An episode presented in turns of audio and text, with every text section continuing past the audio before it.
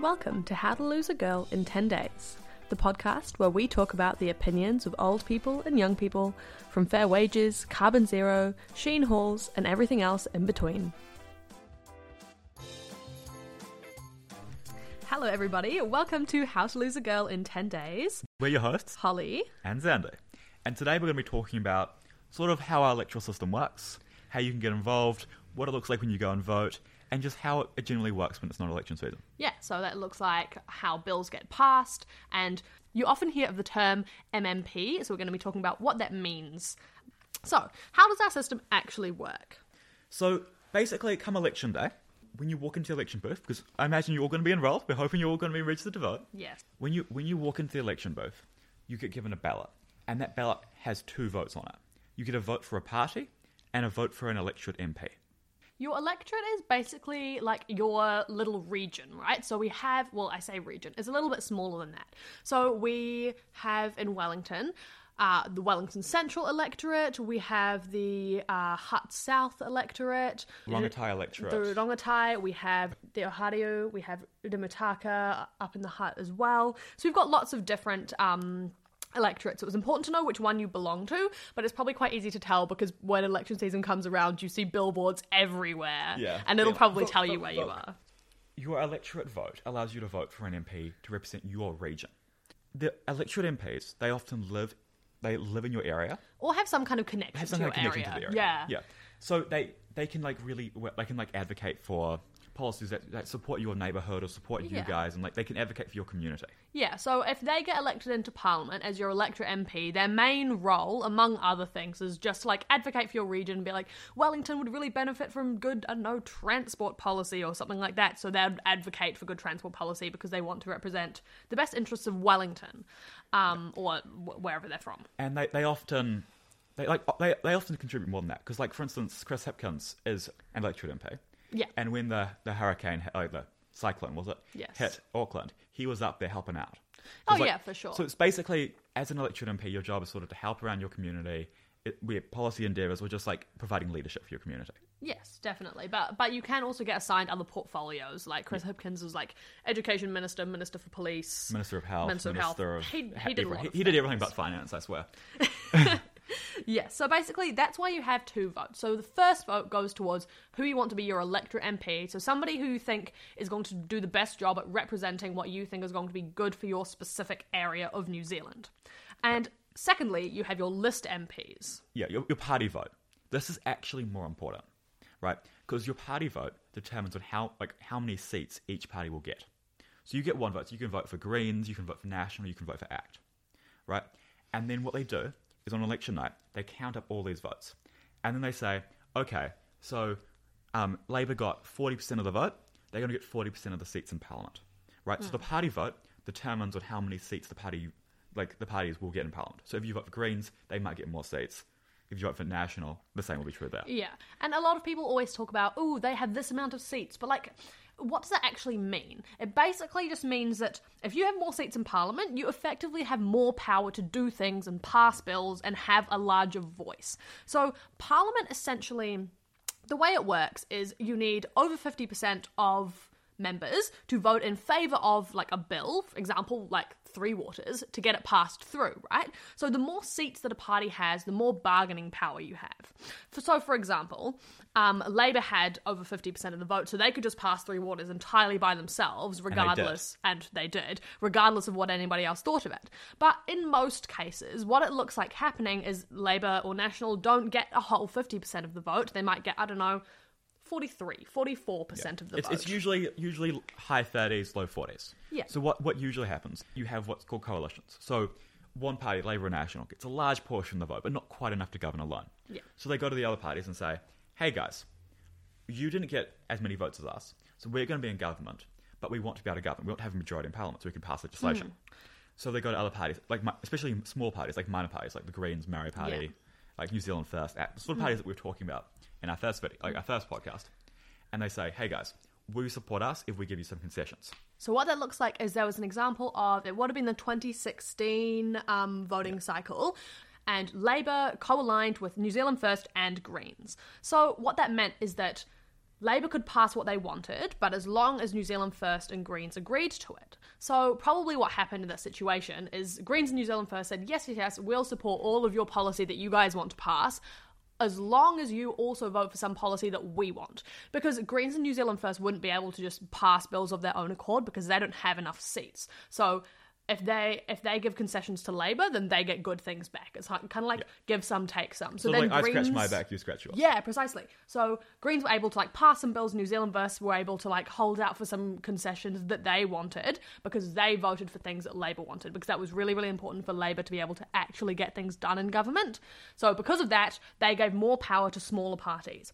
But the way that you can have multiple parties in governance at once and multiple parties having power and making decisions is the main difference between MMP and other systems across the world.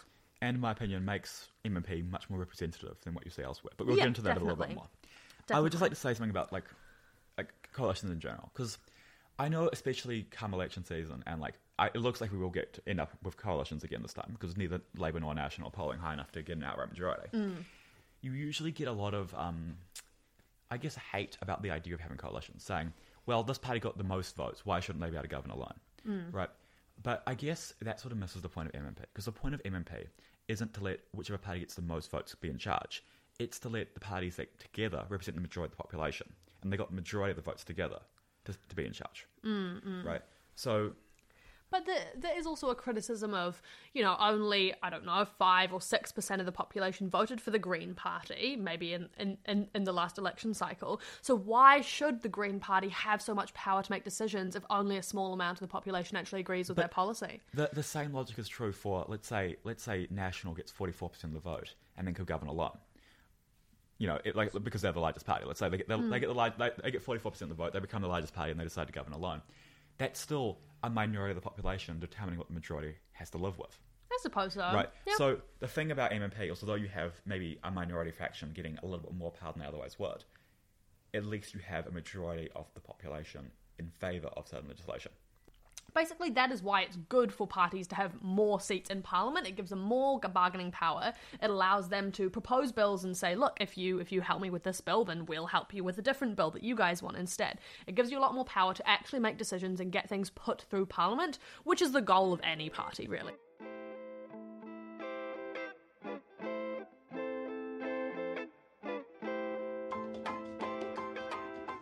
So that's all kind of the theory behind it. So how are bills like actually passed? There's quite a stringent system in New Zealand that goes through proposing bills, getting public input, select committees, readings, all that jazz. Yeah, so we'll so kind of go it down through one by that one. for you. Okay, so basically the first stage of this process is what's called the first reading.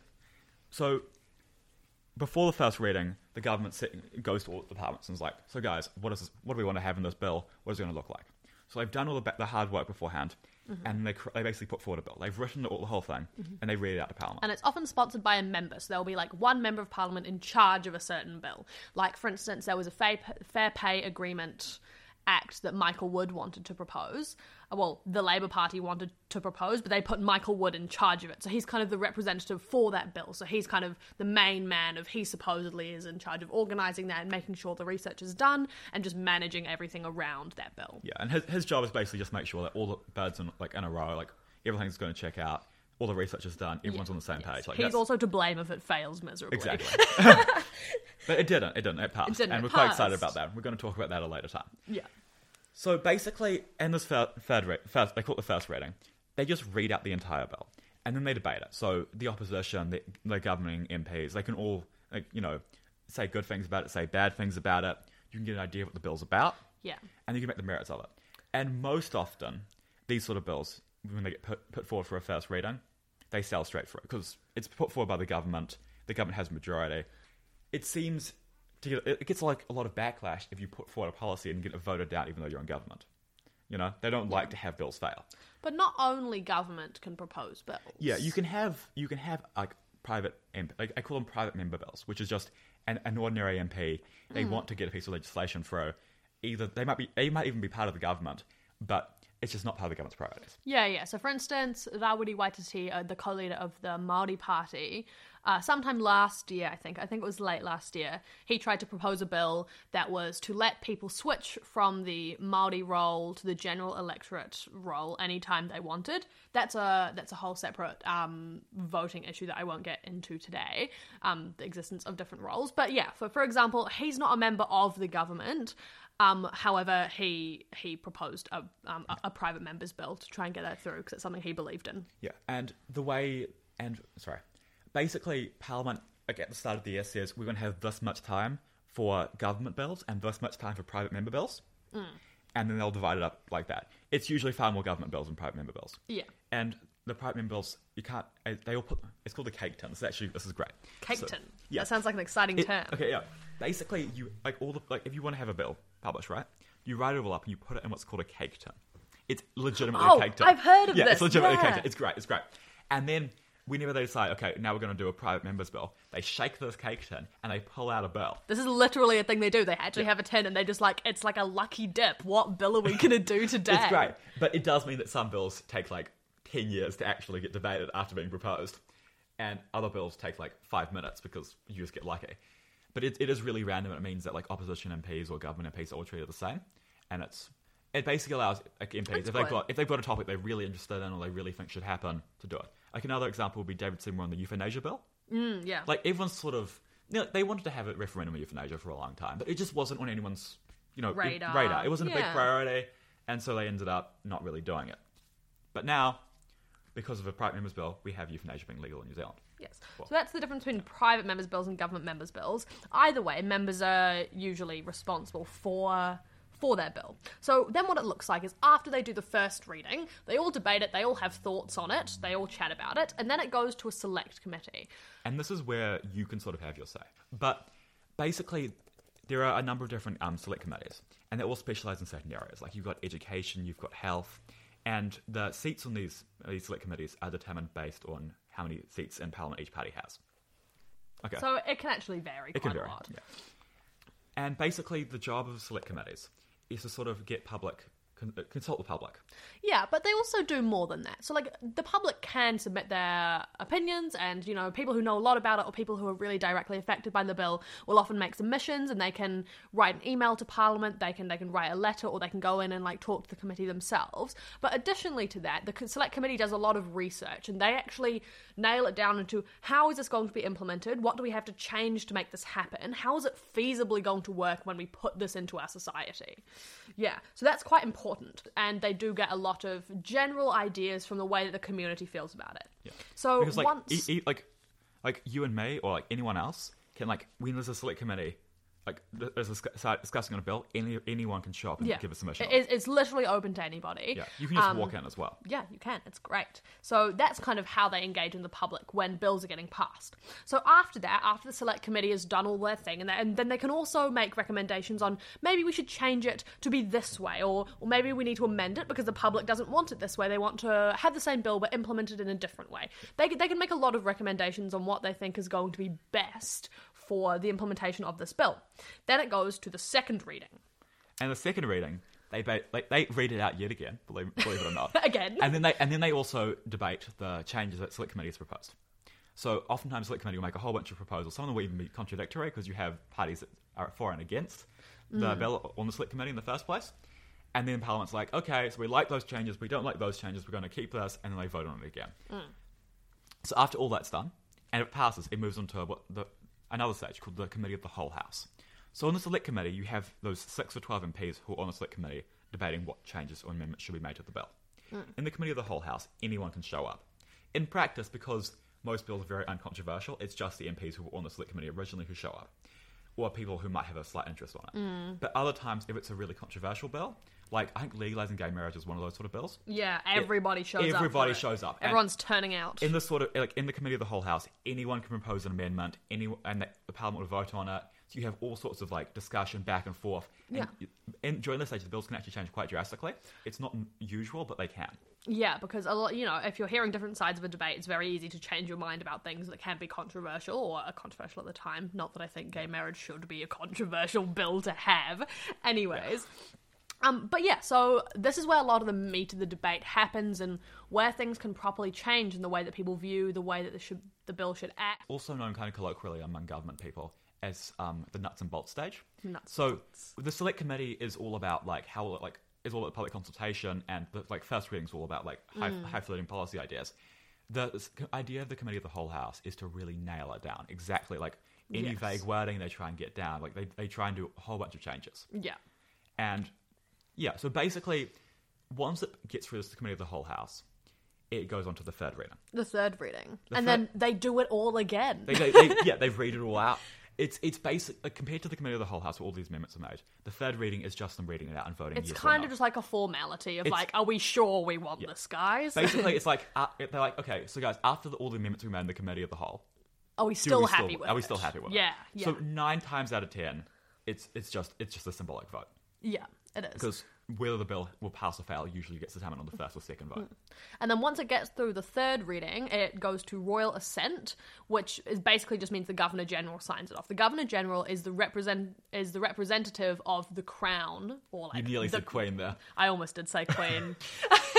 um, but yeah, so the governor general is the representation of the crown, like the royal family in New Zealand. So he basically signs off on it and says. Or she? Who's the governor general at the moment? this is bad of me. I should know. I don't this. actually know either. Who's the governor general? Governor General NZ. Dame Cindy- Cindy Kiro. Okay, Dan Sindicaro. Okay, so basically, the governor general will sign off on the legislation. It's I don't think the governor general's ever vetoed a piece of legislation in New Zealand. I think they have the power to, but They- I think that would power. cause a lot of Yeah, issues. The governor general did. has a lot of power allegedly, but they've never used it in New Zealand. They have in Australia, and they nearly got rid of the Queen because of it. Oh, the, the- the monarchy gosh. because of it. Like it was a very big controversial deal at the time. Goodness me. So they learned their lesson. Yes. Anyway, agreed. basically, the third the third reading and the um, royal the assent, royal is just a formality to be like, this is actually, as soon as it's signed, it becomes New it Zealand becomes New Zealand law. legislation. Yeah, so the moment the governor general ticks off on it, it becomes New Zealand law. Then we all have to abide by the new law.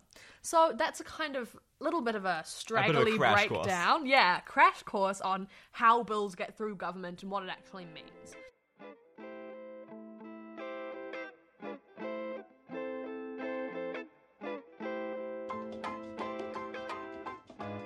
And now we can kind of look at why MMP can be seen as good or bad in comparison Sort of to how it's other... different to the rest of the world. Yeah, in terms of other systems, because places in the world have got very different systems Yeah. to how they run things, and MMP can, even though it's the same system, can look very different in different places of the world. Like we look very different to Germany, and they've got an MMP system. Yeah. So I mean, like going off that, Germany is sort of the like main country that we based our system off. Hmm.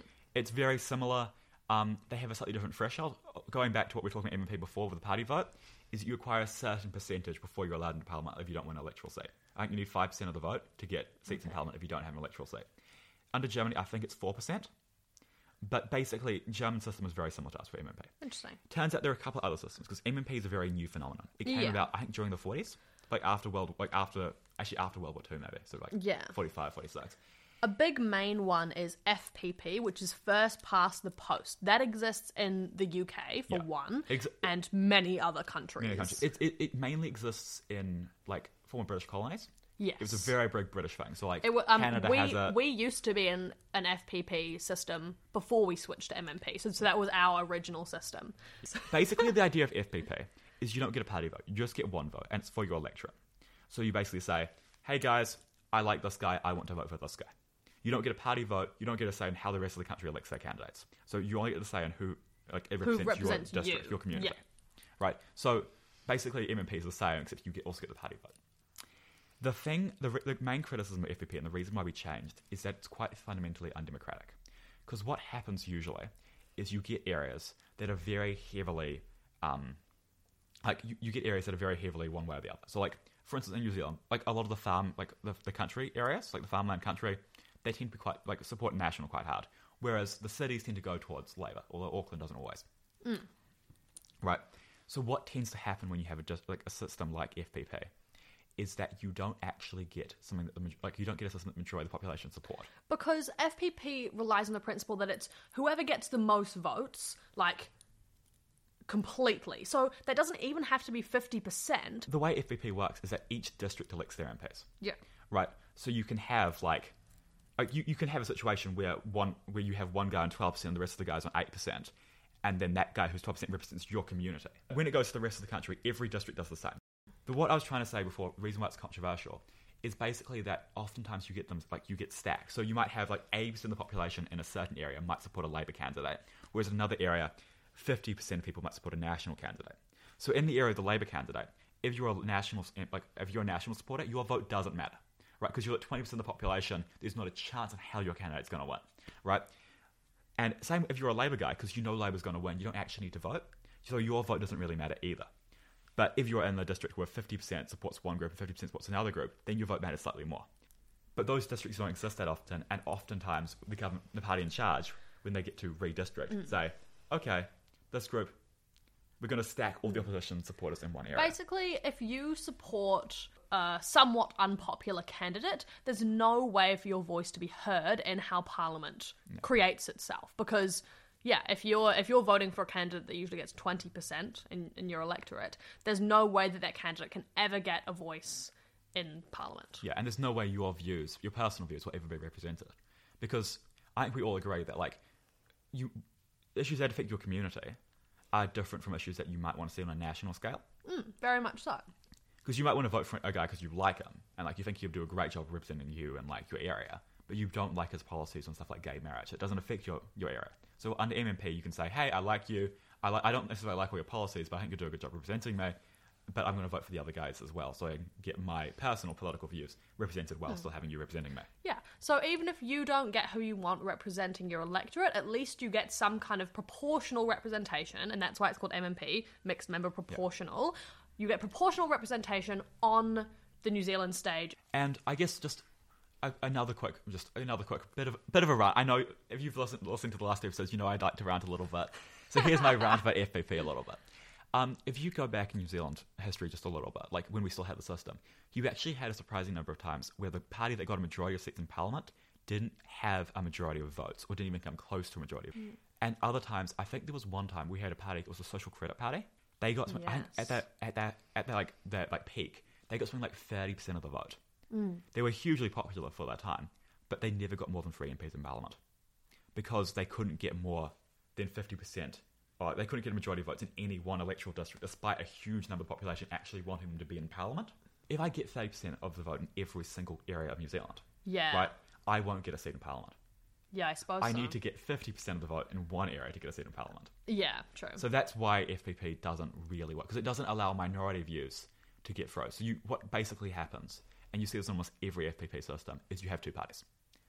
You just have yeah, two parties. you just have two parties. And they alternate between And it's so hard to break through to those two parties because they're so relied upon. Like, we have Labour and National, who are our main two parties, but other parties can still exist outside of that and have a voice to combat, like, political stagnation of them just doing everything the same all the time. Because, like, no matter what you think about, like, ACT or Greens or New Zealand First, they come up with interesting policy ideas, and some of them are good, right? Like, some of them are valuable, and if they didn't have that sort of voice that MMP gives them, we wouldn't hear them.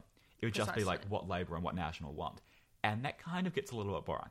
It does. And it means we can't progress to n- new endeavors as a society, you know? Like, if society is changing in some kind of way, then we need to be able to reflect that in who we're voting into parliament. And it's very, it's a lot harder to do under FPP. So, yeah, so there's there's a reason now why the majority of countries in the world, especially those in Africa, have some sort of MMP like system. Yeah. We're we're one of the more um, thorough versions of that, and we're much more democratic than uh, like other versions of it. Yeah.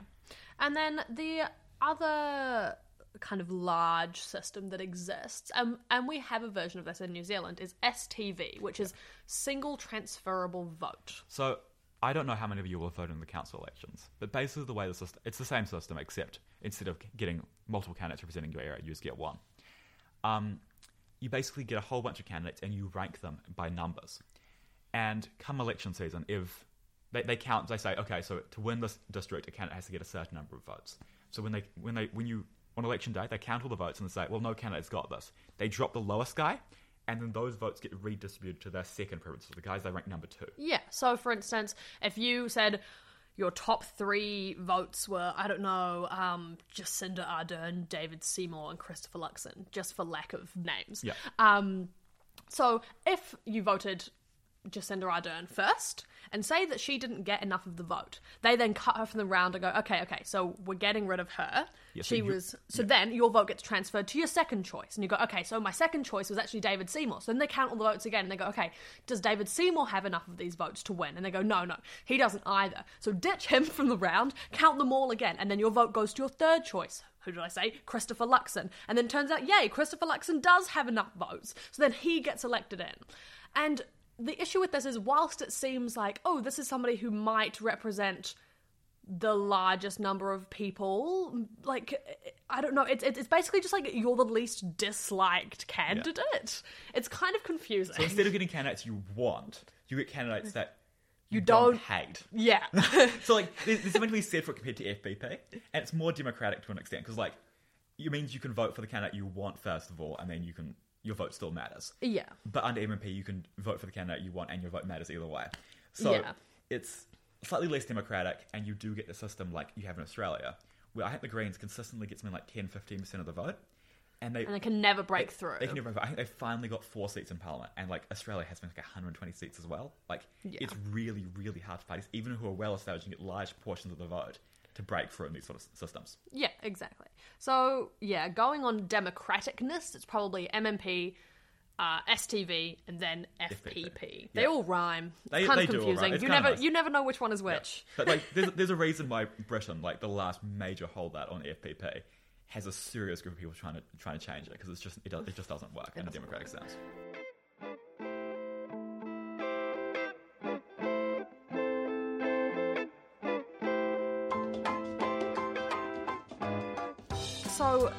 Mixed member proportional is what we have in New Zealand. What that looks like on your voting ballot is you've got two votes. You've got your electorate MP, who represents your area, and then your party vote, um, who's a list MP, who will, um, and and that vote contributes to how many seats that party has in Parliament, which gives them a lot of power to put forward bills that they like, vote for things, and generally have a larger voice in the scope of what's happening in New Zealand, which is really, really good um, because it doesn't mean that anybody or minority voices are just left to the wayside. It means everybody actually has a chance to say what they think about things.